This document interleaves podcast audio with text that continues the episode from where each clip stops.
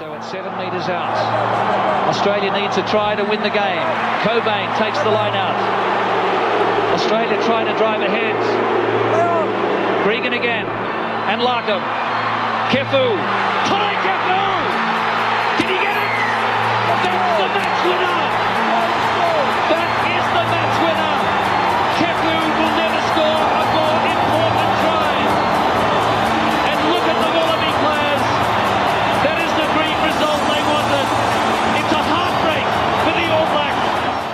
And you're back with another episode of the Running Rugby podcast. Just our standard crew, me and Leo, coming at you today. Uh, no special guests to speak of. And Bledisloe won. Wow.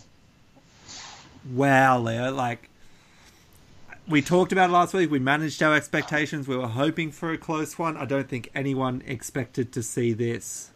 No, certainly not. We um we'll talk about what we thought of the team when we first uh, saw it named and the and the uncertainty that introduced. For me, it actually pushed the line further out. I was I was more concerned that we were throwing some new names in here, but look, all the debutants stood up. Uh, there's there's not really a player out there who didn't have a have a very strong game, and to be to be in a position in multiple parts of, of the late match, um, including in the extra time where there was opportunities to win this match, not just the kick hitting the post. Like that's that's heart wrenching for, for poor Hodge, the specialist distance kicker. Mm. Um, but you know these guys have earned a lot of opportunities to, to win the game, and unfortunately it didn't come off. But they were they were composed enough to contain the All Blacks and, and get away with a draw. So I mean, it just leaves it leaves it all poised for another week.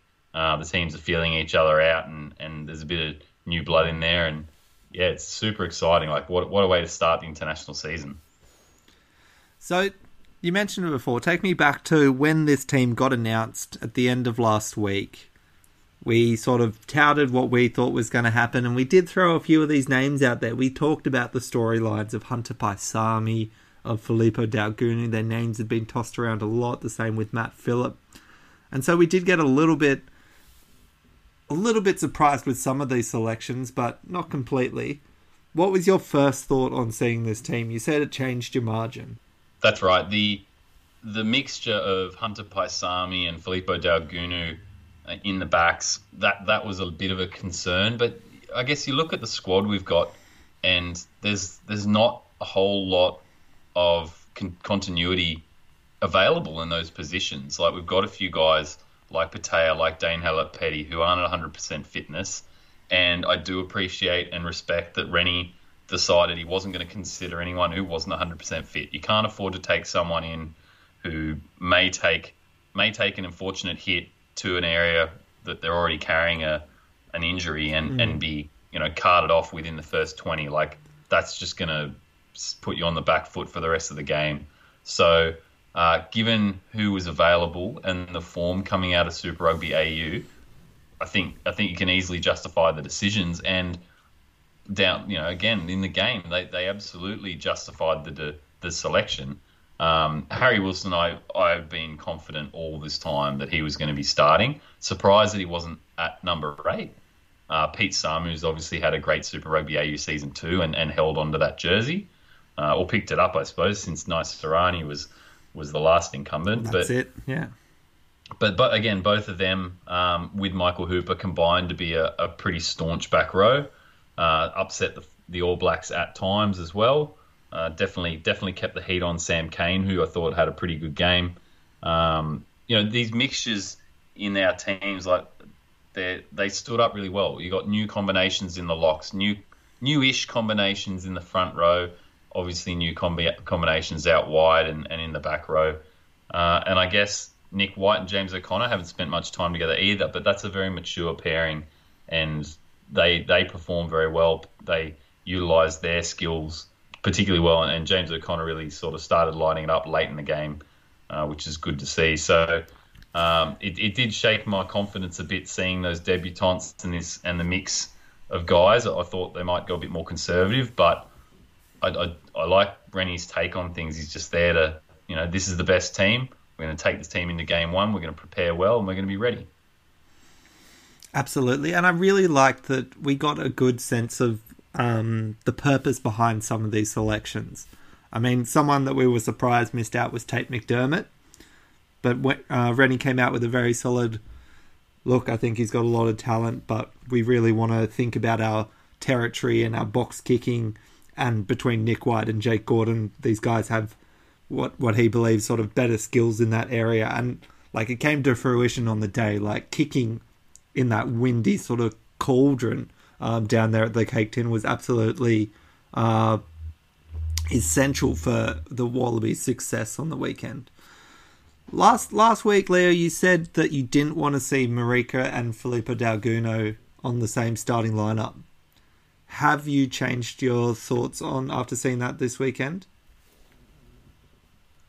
I guess I have to. Like they they proved that uh, they were you know both individually very strong um, when they were getting the ball in their space. The Blacks didn't seem to target either particularly. I think they put up a couple of high balls for Filipo Daugunu, but he took them pretty pretty comfortably. Yep. So that's really good. Um, you don't want to get a name your, at the start of your career for being a, a whiz under the high ball. So uh, I don't think they found any chinks in the armor out wide, which is really good. So I guess that proves that they are a compatible pair. Um, when we start talking about the game, I, something I think we didn't see enough of was Marika coming in and and running those lines in in play in, in sort of inside the ten or or around the ruck. Um, that felt like an underutilized weapon. Um, you know that that aside, like they, they didn't really show any weakness, and we I don't think we saw all the good they have to offer. So yeah, absolutely, I, I think we can persevere with that combination. Um, I, I, was definitely slow to get on the Filipo Daugunu bandwagon uh, this season. I, I, just didn't think he was quite composed enough to be really considered as a Wallabies winger, and, and he's proved me wrong through to now. Absolutely, and I think most people thought he was sort of the breakout player of the whole game, really, um, with impressive showings.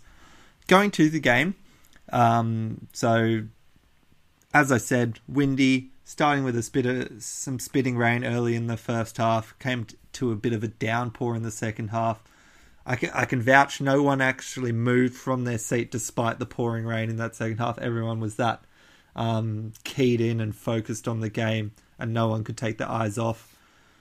So we had obviously a bit of a disjointed start from the Australians. They were getting some good territory, getting some good ball position, but kept turning it over in the All Blacks 22. You talked about Sam Cane sort of doing this, and then the All Blacks go back down and capitalize on a couple mistakes and with a Jordie Barrett try down the other end and almost end up being two tries up by half time, um, except for a Rieko Ioane. Yeah, really, really frustrating that the Wallabies did so many things right but couldn't be precise enough at the ruck um, to to keep people like Sam Cane out of the game. Uh, I think there was some pretty average uh, officiating around the ruck throughout this game. I think there were times when the All Blacks particularly were on the ball and didn't get rewarded, uh, but also times when critical times when they weren't really on the ball and they were rewarded and we were penalised. So it just felt like the, the, Paul Williams didn't have a really good eye for the ruck, particularly the, the competition and at you know the back rowers trying to pinch the ball. Didn't feel like that got refed to reality. Um, so that that, t- that took our momentum away. That it's interesting. Uh, in the moment, um, the the first All Blacks try that that turnover off the set piece just looked awful, and you just think, oh, we're just you know basic skills. What are we doing? We fumble a ball, we give it up to them, and they go length of the field and counter. Same old, same old.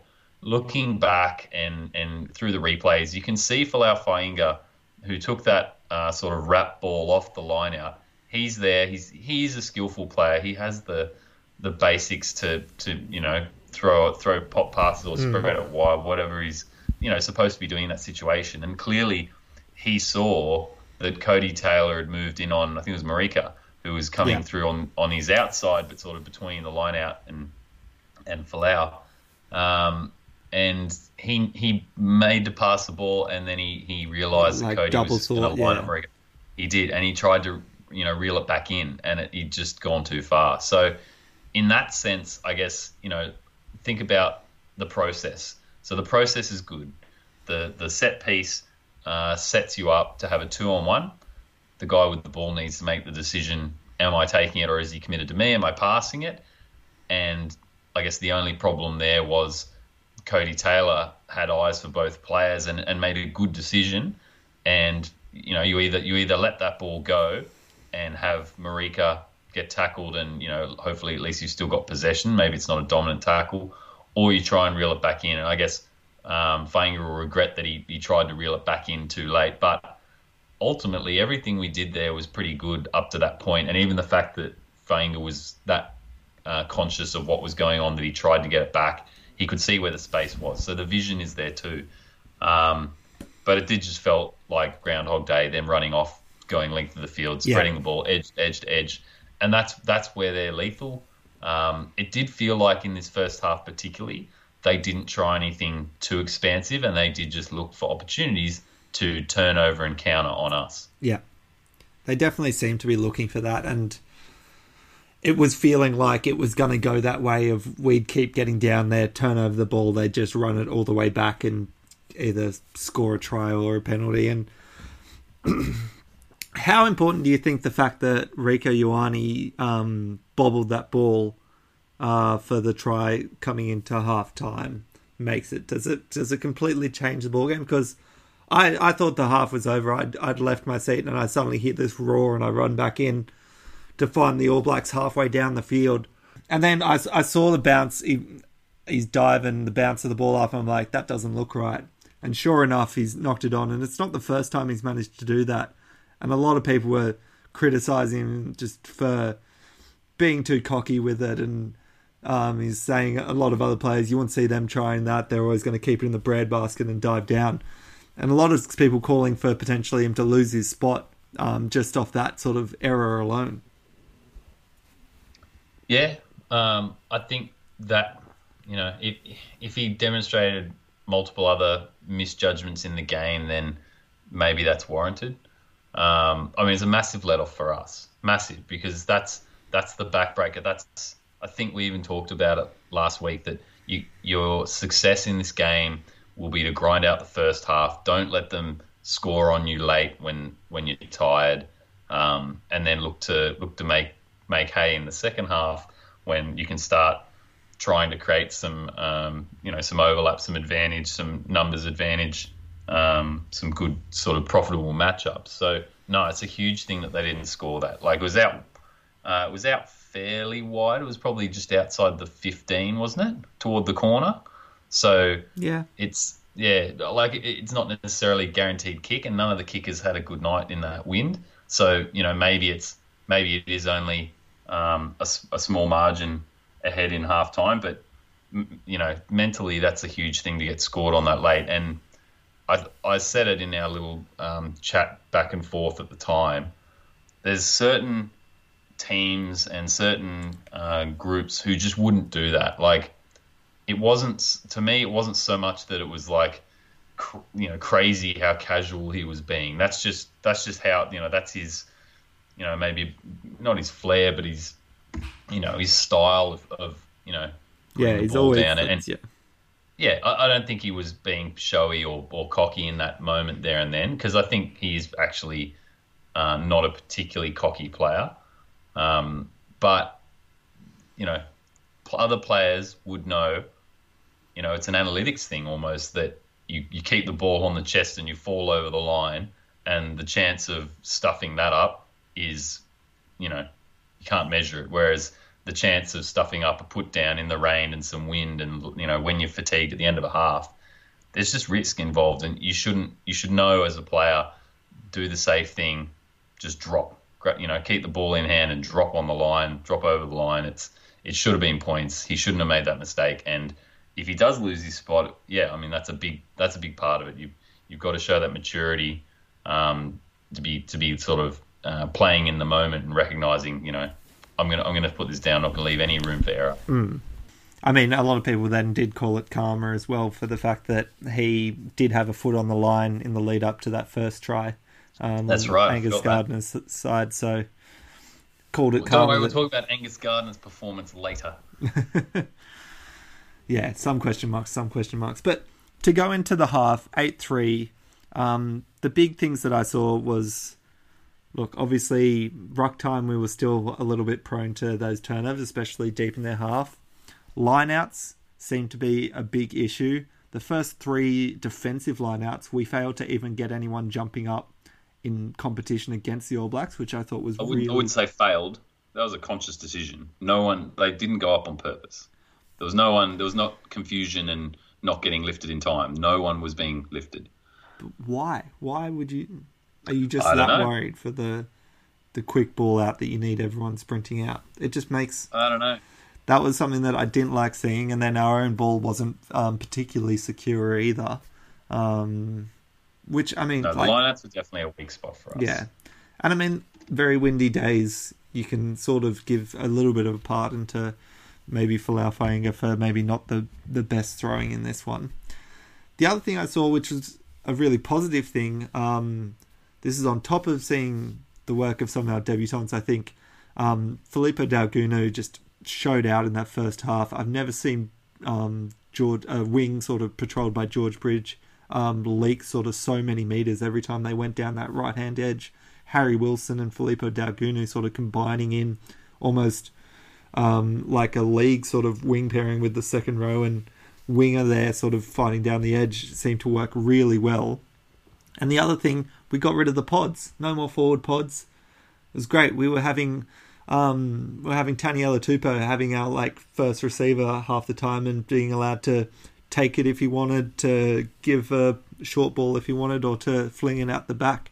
And that's the man you want doing that sort of stuff. He's very skillful, got great hands, and he's got good vision. And it's it's no longer giving it to one of our lumbering second rowers, aka Rob Simmons, to have that job. You've got someone that's got skills, that's got acceleration, and is going to get you on the front foot somewhere. Yeah, that, that worked really well. Um, got got his left to right passing is solid. Like that's I, just- I don't know if he's right handed or left handed, but that is by far my weaker side. I, there's no way I can throw a pass that cleanly, and he's doing it at pace, flat at the line, um, and get yeah, getting it out to that that right wing where that little that little just a little piece of Reds combination and and familiarity just made hay all game. Um, and again, maybe you know maybe that's part of um, the strategy. Like when you've got your back row and you spread them out, you say you're going to sort of sit in the right hand channel, you're going to hang out with the backs on the left hand channel. Like knowing that you can put those little combinations together and get, get a little bit more out of it. Um, there was a chance for Harry Wilson. Uh, I think Pete Samu was with him too to to get away uh, off. I think it was Daugunu's first break when he went to ground. He, he threw it up and. Harry Wilson was just probably a little bit too advanced, and it came quite late and, and really straight up from the ground, um, and and just sort of went up and forward off his hands. But you know, those are all opportunities, and the All Blacks are for taking all those sorts of opportunities. You're breaking out, you're behind the line. You know, take the chance and trust your defense will keep you in the game, and take all those chances because the more shots you take, the more likely you are to break out and get one right. So. Um, all, all good things, and, that, and that's what kept us in that first half. All those all those opportunities, um, and just unfortunately they they seem to all fall apart. Either in that situation, which is to me acceptable that you you know you take the chance whether you've got advantage or not. If it's if it's an opportunity to break out score a try, you take it. But it's the imprecision at the ruck um, that allowed people like Sam Cane to just come in and, Yeah. and um, put a put a stop on us so quickly. And I'm glad that that changed in the second half. Absolutely. So second half starts off, and again, early on we get sort of a bit of momentum. We get an early penalty. We miss a reasonably straightforward kick at goal. Again, no, neither kickers on either side had um, a great sort of night there, just due to difficult conditions. And then we concede a quick, easy try um, off the back of the line out, going back inside to Aaron Smith. I mean, you can you can, Insulting. you can delve Playing into sort of yeah, exactly. Playing the same move that they executing then perfectly. they then took off us. And I mean, you can break it down. and Maybe people were getting held back. Maybe people were not in the right space, but they scored. But the biggest takeaway I had from that because I've watched Wallabies teams for the last ten years, and when something like that happens, they drop their heads. They very, very rarely are able to come back from something like that. Losing points and then conceding a try from an All Blacks team, it's very rare that they can get themselves together. So I think the resilience they showed to then start to fight back into this game um, was probably one of the most impressive sort of parts of this game for me. Um, yeah, it really showed me a little bit of what I think Rennie's trying to instill in these guys. For sure, like that's that's a big part of starting with this new squad, new four-year cycle, uh, debutants, left, right, centre, bench. You've got to you've got to instill that that freshness and the the opportunism in them, so they don't see that and you know immediately cast their minds back, whether Yeah. they've played or not. You know, you don't want debutants thinking, "Oh, I've seen this before from the couch." They always do this. You don't want guys who've had it happen to them twenty times in their hundred test career think the same thing. You, you need them to to just go, okay, points, no worries, we'll get them back. Heads up, we've got heaps of opportunities. We've been, you know, we've been uh, unlucky, unlucky so far. The points will come, and they did come. And Yep. um, you know, it, right. it took us getting it out wide and and um, you know having it having our own little cheeky cheeky ankle taps and things as well in the mix. I don't think that really played into Marika's try. No, and particularly, but- yeah, Yeah, like uh, that's we, we beat them around the edges. We found the space. Our wingers were both good enough to finish. Um, you know, we, we matched them for tries, did we not? that's right. So- yeah, That's you know that's that's the other measure. We didn't just kick penalties to keep in touch um, like some teams have have relied upon. Um, and you know we couldn't. We we didn't have the opportunity to do that anyway because not only the kicking was a bit poor, but really the conditions didn't suit it, and the All Blacks were very tight. Um, I think the the penalty ratio was about two to one for most of the game. They just were not giving us those opportunities, so we had to do it with ball in hand. We had to do it with clever kicking, and um and I think the mix of Tamua and Banks and James O'Connor, and then obviously Nick White and, and Jake Gordon's kicking, um, that all played really well as a unit. They put the same players under the pressure of the ball in the wind, blowing back, blowing forward, you know, causing them to be short of, of where it was dropping uh, multiple times, and, and the chase was there too. So um, that that that was a good composed effort by all of them to to keep the pressure on them after we scored points. Absolutely. And look, you you got to feel bad for Reece Hodge missing that um, last sort of ditch effort kick coming off the post. But again, like this is a like we say, keep saying these conditions um, were ones which kickers were struggling all night, and for him to come out and it have to be his first sort of kick um, after probably not kicking anything since warm up is is a tough time. I um I actually heard that that goalpost has been removed and placed in the New Zealand Museum of Important Histories. It's uh it's going to be a major feature in the next exhibition. I mean, it definitely um, was a little bit biased that post. So uh, I think it leaned in. I think the wind blew just at the right yeah, time to I mean, it was just a bit touch. curious on what was going on on, on the inside of it. So it's just leaned in. He um he hit that post at least two thirds of the way up, maybe three quarters from sixty. Like I know we had the wind behind us in that half, but that's still an immense kick. Um, when we talk about you know the sort of players you have on the bench and whether you go for you know a five three or a six two split and um, you know is, is it as straightforward as half back, inside backs, outside backs? Like the the extra dimension of Reece Hodge as a utility with that kicking in his game. Um, I mean that's that, that's probably enough for me. That I, I still don't think he's he's a guy we need starting. You know, they could have put him at 13. They could have put him at fullback. I, I think the bench 23 is probably where he belongs. Yeah. And having that in your in your arsenal late in the game, I mean, it could have could have been the result. It was you know a ball's width in it. Yeah, absolutely. Which would have been absolutely iconic, but in the end, ends as a draw, 16 all. Still a great result. Nine extra minutes. Exactly. Maybe we should be playing 90 minute games because Oh, those last those last 10 minutes were pretty entertaining. frantic Back and the and guys were forth. the guys were dragging themselves up off the ground, like literally, you know, making tackles, laying there and just like picking themselves up like they're. No one wanted to stop playing though. It was like no. No, no, they didn't. But just you could see the fatigue. Like it must have been yeah. so hard to to lift for anything in those last nine, eight, nine minutes. And I think we made the right decision when we, you know, we were pinned yeah. back in, in our in goal basically. Like you, you can't risk it. I felt like we'd already risked it two or three times, and, and the All Blacks were going to come storming back and win the game.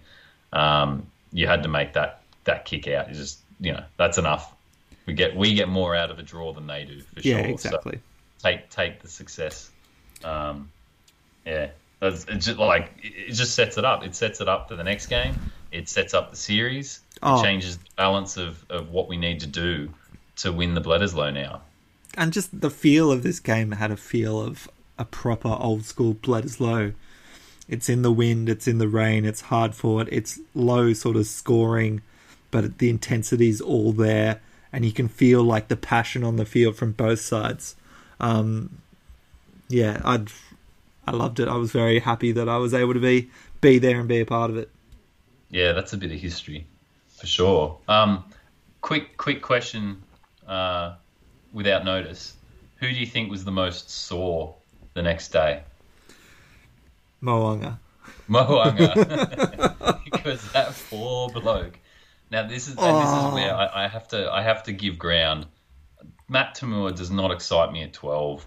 He And I think it, the way this game played out, it, it does sort of support my point that he's not the he's not the impact twelve you get in attack but God, can he put a hit on? And he absolutely, you know, he put two new highlights on his resume in this game.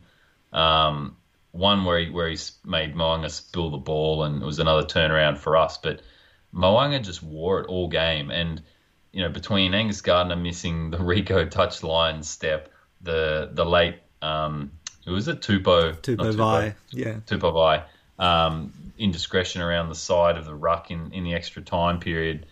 Um, and these hits, like they weren't they weren't ridiculously late. They weren't high, but they were you know they were designed to leave a mark and, and yeah. make sure Mo'unga stayed in his box. And I think whether or not that was a tactic focused on him, uh, they were not as expansive in attack for the 90 minutes as they have been in many other games. Mo'unga was probably feeling a little bit tentative after the first couple of those hits, and I mean, I'd love to go back if I if I had time in my week to to rewatch the game and really just focus on those moments. But I feel like Mo'unga became a lot more um, conservative and a lot more hesitant. Um, he definitely wasn't running the like, ball as much as he normally does. No, that's right. He's lethal cutting through the line, and yeah. it just didn't happen because they they said we're going to hit you whether you have the ball or not. Like we're gonna and we're gonna do it legally we think. in quotation marks. Yeah. Well, I mean, they didn't get penalised, so it's legal. I yeah, guess. exactly. But, like it, that, that made a huge difference. So um, let's let's see what happens this week. I, I doubt either team is going to change their selections, but because you know they just you know everyone earned their spot. What do, um, what do you think of this New Zealand team? Do you think it's as strong as teams in years past? Do you think? I mean, we had Barrett sort of pull out late um, with mm. an Achilles sort of strain. Damian McKenzie take that spot. Um, I think I think they are. Uh, people I question. I, I don't think Shannon Frizell is in their top three back rowers. Really? He, he's he, I, I I just don't I just don't think he is. I mean he's very very good, but I didn't see him much in this game. I I don't think um, he he lifted to the to the level of this test like a lot of the other players did. Um, you know, you can't you can't. He definitely wasn't yeah as a highlight in this game yeah. like some. So he's, he's, the least noticeable because Cane was Cane was Cane was huge immense, and, and yeah. um and Ardie Savea was also you know he got he got more powerful as the game went on. But yeah, Shannon Frizell, I think I think maybe someone a little bit more abrasive than Frizzell. Um, you know, the way they were having their way with the ruck um, someone like Papali'i or Um, you know, there's there's other players in their arsenal I think would add just a little bit more, and if all three of those guys are working well together, I think that has a huge impact on us because that's a weak spot for us. Um, but I think it was more the conditions of the game and the way it played out with with our pressure on certain positions, like the the contact with Mo'unga, uh, the pressure on McKenzie, his inability to read those kicks in the wind and, and get himself under the ball safely, um, just just made him more hesitant. Um, Jordie didn't really get a whole lot of opportunity because he was out on the wing, sort of, you know, really just used for his boot and the odd attack. Um, I think they left a lot um, in their toolkit. So this week, I suspect in good conditions, they'll be looking to be a bit more expansive and, and test us a bit more. Um, yeah. But no, I mean, I, I think it's still their best team. I, and the Beauden Barrett Mo'unga thing, we didn't see it this game, but still a fan. I don't think he's as good at 15 as he's at 10, and putting him there is just, well, we need to have him in the team because he's so good. Um, I think it hurt them last year in the World Cup, and I think it's going to keep hurting them um, unless something changes. It's it's just it's just painfully awkward to have two players of such high caliber, and you can't put them both on the field, um, no matter what you do. And and um, that's that's I, I don't think that's a stronger team. I don't think Barrett at 15 uh, is necessarily a stronger team. I just think McKenzie probably had a, a, poor game, not a poor game even, just a just a less um, a less impressive game uh, by his standards. Mm. The other the other position I'm really keeping my eye on here, and it is in the centres. I just don't know if Jack Goodhue's a second five. I don't know if he helps unlock that back line. I think it was an issue for the Crusaders. Um, and I don't know if it's going to help. Like we're saying, like these wingers failed to get their hands on the ball a little bit more. It wasn't quite as expansive. Was that just Mo'unga? I think it's partly Jack Goodhue as well. He's not someone who can step in and spread the ball wide. And was, our defensive pressure. Yeah, that is definitely on top of it as well. I was again then surprised when Anton Lienert-Brown comes in and they put him at 13 and keep Goodhue at 12. So I think it'll be interesting to see that going forward. You you were right in that selection, though. I think we talked about last week, and I was saying ALB and Rieko, and I'm thinking that is, you know, in their own positions, that's elite combination. Um, the balance of Anton Lienert-Brown and delivering to Rieko to you know in space, um, just yeah. you know putting his putting his palm in people's face. Like I agree. I think they're probably running more of a two thirteens combination there, so it's it's a bit it's a bit odd. Um, but you know, Jack Goodhue's a, a very steady um, player who's been around that international that team for a long time now. So he's learned from some of the best too, alongside guys like Ryan Crotty. True. Um, it's it's unfortunate that I just think that this game that they definitely got contained by our defence. The weather didn't um, really aid expansive rugby the whole game, and and I, I honestly think their game plan was not to be too expansive. Yeah, they wanted to come in. I think reasonably conservative and waiting for our, us to make errors and capitalise it as they did in the first half. Looking forward to next weekend. You got Eden Park, um, absolute fortress. Wallabies have not won there in 32 years. Initial thoughts? Do you think any selection options change? We've been hearing a little bit about players like Jordan Petaia being 100% healthy now. Dane Haylett-Petty potentially the same. I've heard some whisperings about Jordan Uelese impressing off off the bench and potentially pushing for a starting spot. Do you expect to see any change in the starting 15? And then we can discuss bench as well. Uh, I, I don't think you change the starting 15, presuming everyone's you know pulls up healthy and, and fresh enough to go again. Um, in the starting 15, the, yeah, the, the only area which maybe and, and I, again, I, I, don't think it changes much to do it. Um, are you worried about the front row? Was James Slipper effective enough uh, at, at loose head there? Would we be better off with Scott Sio?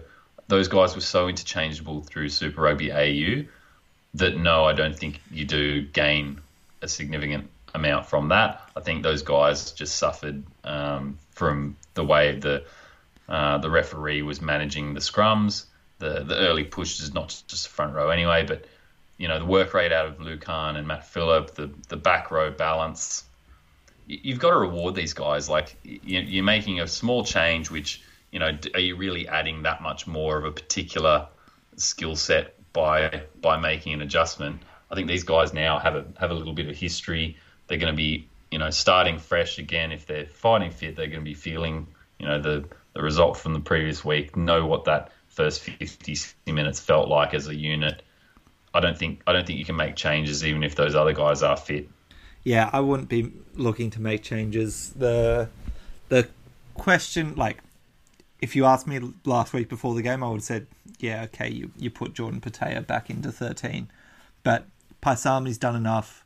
Um, you don't take people out when they're getting some momentum, and the belief I think in that group of guys is is so high at the moment that they'll be so keen to come come into Eden Park and have a really good showing out.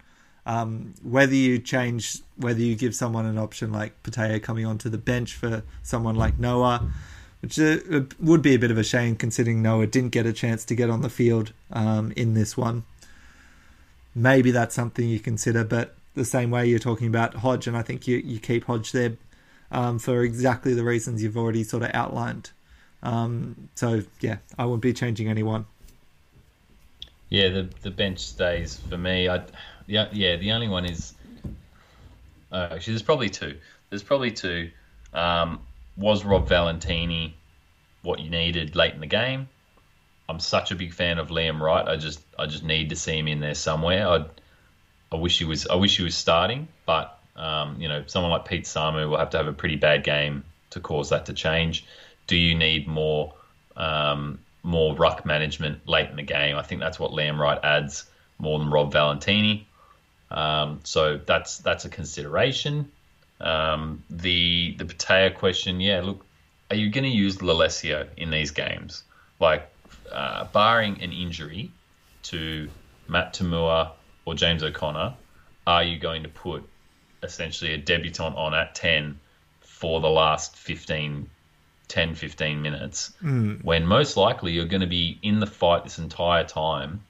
I, I just I just don't I can't think of a scenario where you'd really put in Noah unless you're like 20 points ahead and even then like or 20 points behind yeah yeah or 20 but yeah, I, I guess so. It, it, just, I mean, that feels like um, if you're putting him in when you're that far behind that the game feels out of reach, like you're trying to expose him to a bit of that level of rugby, but it's also a capitulation. It kind of feels like, all right, well, we're we're going to preserve these other guys for next week, and it, maybe it's something you should be doing. Mm. Um, Petaia, I think, potentially adds another piece of firepower, and you expect To'omua and O'Connor to play out the game they're both you know seasoned guys, experienced, and uh, ultimately, if you really had to, you could move um, To'omua to ten.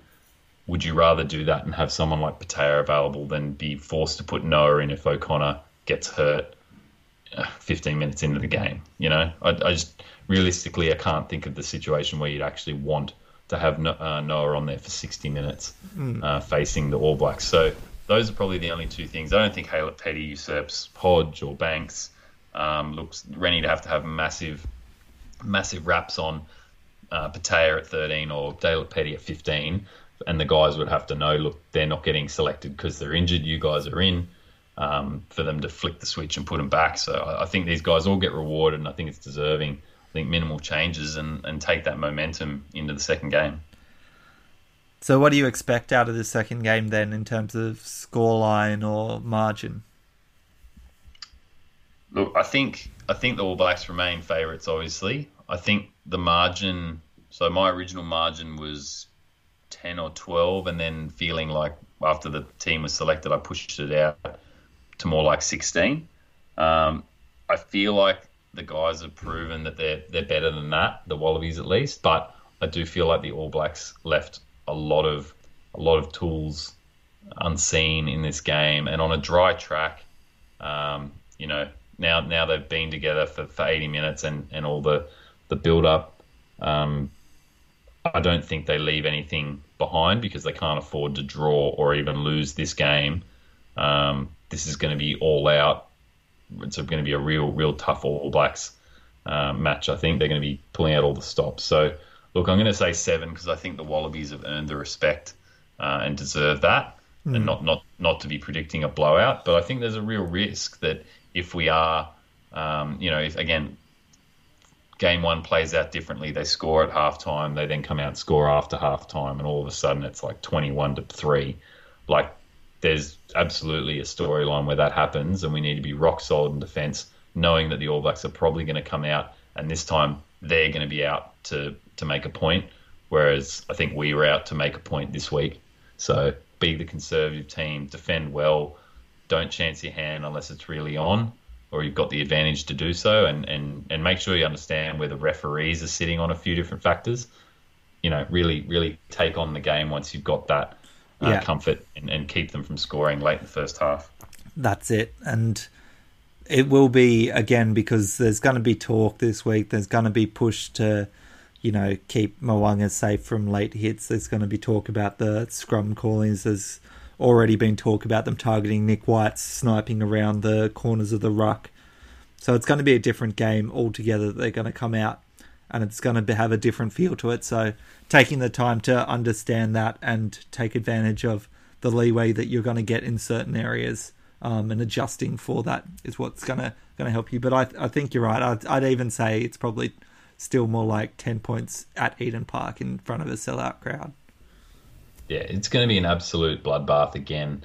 Um, it's really hard off essentially one data point, one game to to project what's going to happen in the second game because how much of the first game was the All Blacks holding back? How much of the first game yeah. was the Wallabies doing a few things that you know you, you look at Nick White's sniping, particularly in the first half, and there was a period there where I think he sniped three times, well, not quite consecutive phases, obviously, because he was tackled, but basically went one after another after another, and the third time was actually probably made the most ground the All Blacks are going to look at that and go, okay, well, we need to make sure we're defending that. Is that a red herring? Is that a we do this in game one and then we, you know, we do it a couple of times early in game two and then we back it off? We try and reinforce, give them positive reinforcement for what they've seen, and then all of a sudden they're committing more guys around the ruck, and we make use of the the uh, the extra numbers out wide. Like, there's so, so much of this should be viewed as part one of four. So what you do in the first game is maybe it's a, a sign of what you're going to do in the rest, but it's also maybe a bit of a red herring, a bit of a bluff that you put out, and then teams start, you know, putting too much weight on one game and, and mm. what happened and preparing for a particular uh, tactic to be employed again, and then the Wallabies flick, you know, complete opposite. Um, I hope that's the level the coaching staff are thinking at because there was definitely some trends in that game which, you know, they I, I would I would expect the All Blacks will have to do something to counter um, because they weren't totally all over it in game one. And, and if they do, you can now take advantage of where they've softened their defence somewhere else. I really like that, and I really hope Rennie's sort of thinking that idea of this is a one of four.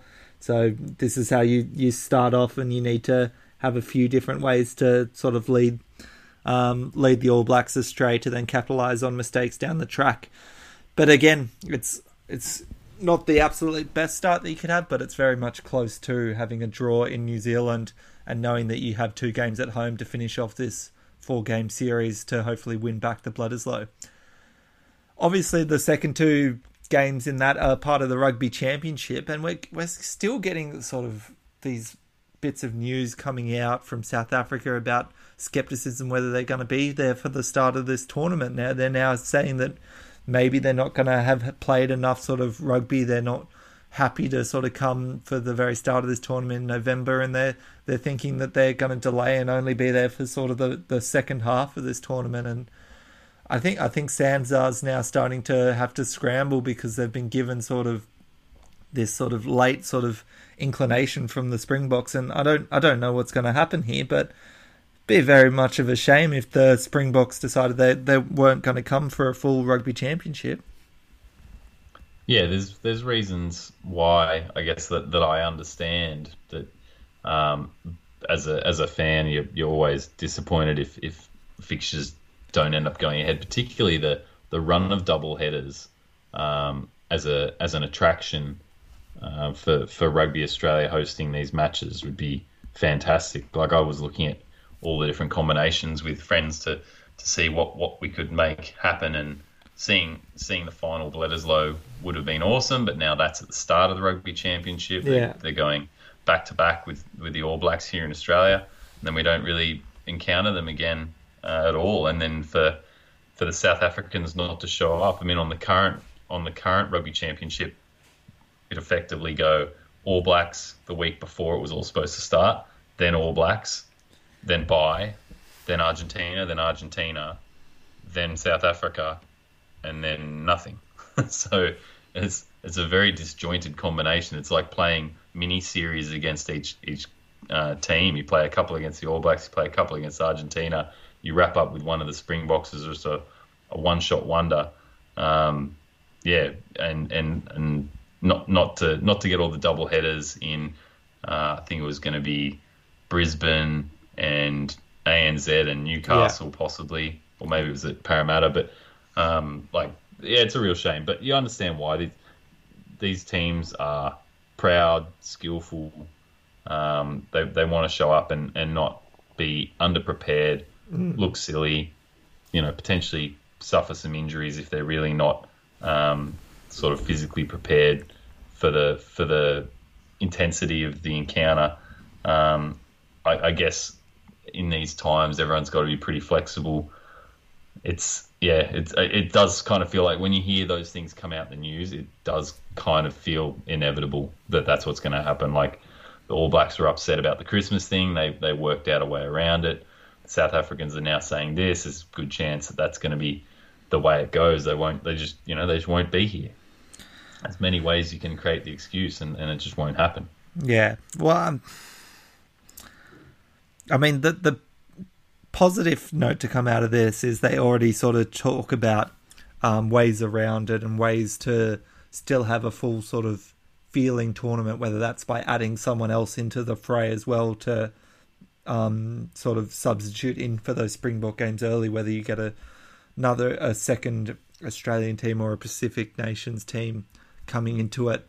Um, the similar way the eight nations have sort of done that with um, adding in some teams to try and help bolster up this tournament. But yeah, it does make it very difficult. And you're right, South Africa's been there watching Australia and New Zealand having their own Super Rugby tournaments, um, which they've only just been able to launch with um, Super Rugby Unlocked um, starting off this last weekend. Um, a full tournament with all their super teams, uh, plus their Pro 14 uh, teams, plus extra in terms of the Griquas, I believe, as well. Um, Pumas and the Griquas, as well as some extra teams, which which has been kicking off um, last weekend, and so they're going to have a few weeks of that. Opposed to that, you have the Argentinian teams who have already made it to Australia. They're planning to do their warm up games in Australia. They've got a squad together, um, a squad that now seems to be enjoying Australia quite a lot because they've had a few signings from the Argentinian internationals to the Western Force that continue to make waves, signing more and more players to this big squad that they're putting together for 2021. Yeah, the Western Force recruitment and um, and scouting squad must be uh, must be very well equipped with private planes and uh, interstate visas to, to move around and, and go wherever they want. Um, they've they've picked up a lot of the incumbents, um, which is excellent. Like again, the continuity of players in that side is huge. So to have Cubelli backing up Prior, to have uh, Montoya now, you know, presumably fighting it out with Andrew Ready, who's re-signed. So yeah, so, and and they've got uh, Jeremy Thrush. Yep. And they've got um, Richard Kahui. Kahui, that's right. They've got They've Rob got Kearney. back. We're going to see some more John Lance. Rob Kearney from Ireland as well. Ireland. Like this is this is a. I mean, it's it's turning into a bit of a barbarian side. Yeah. Um, bringing a lot of experience, a lot of different, um, a, a, lot of different competitions experience, and a lot of different levels. Like you got Irish Lions, you've got, um, you've got like Japanese, you've got um, obviously, all the different European competitions, a lot of different Australian guys. Like, it, I, I, I, this this is just further foreshadowing that the Force have some sort of future. There's there must be some agreement uh, within Rugby Australia that they're going to have games to play against real opposition because not all of these guys are at the end of their career and just looking for a way to keep playing. Uh, a lot of them are, but not all of them. Mm. Um, you know, they've got Byron Ralston back. He's a young live wire winger. They've got Jack McGregor at the back as well. Like those are guys who maybe showed enough to get a contract somewhere else, but they're hanging around because there seems to be a pathway for them. So, uh, you know, excellent. All, all things to look forward to for 2021. A Long way to go before we get there, but um, all good things for the Force. Absolutely. And the thing I really like is seeing some of these Argentinian guys come into the Australian and Super Rugby competitions because it was a huge shame. Well, it looks like that the Jaguares are sort of dead and buried, it seems like, for at least the, the near future. Um, and to lose all these guys to the Northern Hemisphere again would be quite a shame. I'd love to see a few more of them sort of spread themselves out through Super Rugby um, in other sort of aspects. It all started with Cubelli back in the day um, joining the Brumbies and how sort of interesting and um, good that was as a bit of a storyline there. You'd love to see a few other sort of names popping up and around, and I'm sure it helps the Argentinian teams as well um, to know a little bit more about their opposition come rugby championship time. Yeah, very true. It's uh, it's inside man. Absolutely we'll check in in what's going on in the northern hemisphere when Toby um, joins us back next week. He can give us a bit more of an update. But we've got enough to focus on down here anyway. We've got Bledisloe 2, Eden Park, Sunday, 4 p.m. kickoff New Zealand time, 2 p.m. Australian East Coast time. Make sure you're tuning in on what could be a historic day. In any case, it's just one more chapter in this storyline of 2020 rugby and the the newest chapter in two coaching sort of histories between Foster and Rennie here. Who's going to take first blood? The first ends with a draw. Both of them would be looking for their first win as an international coach right here. It'll be interesting to see.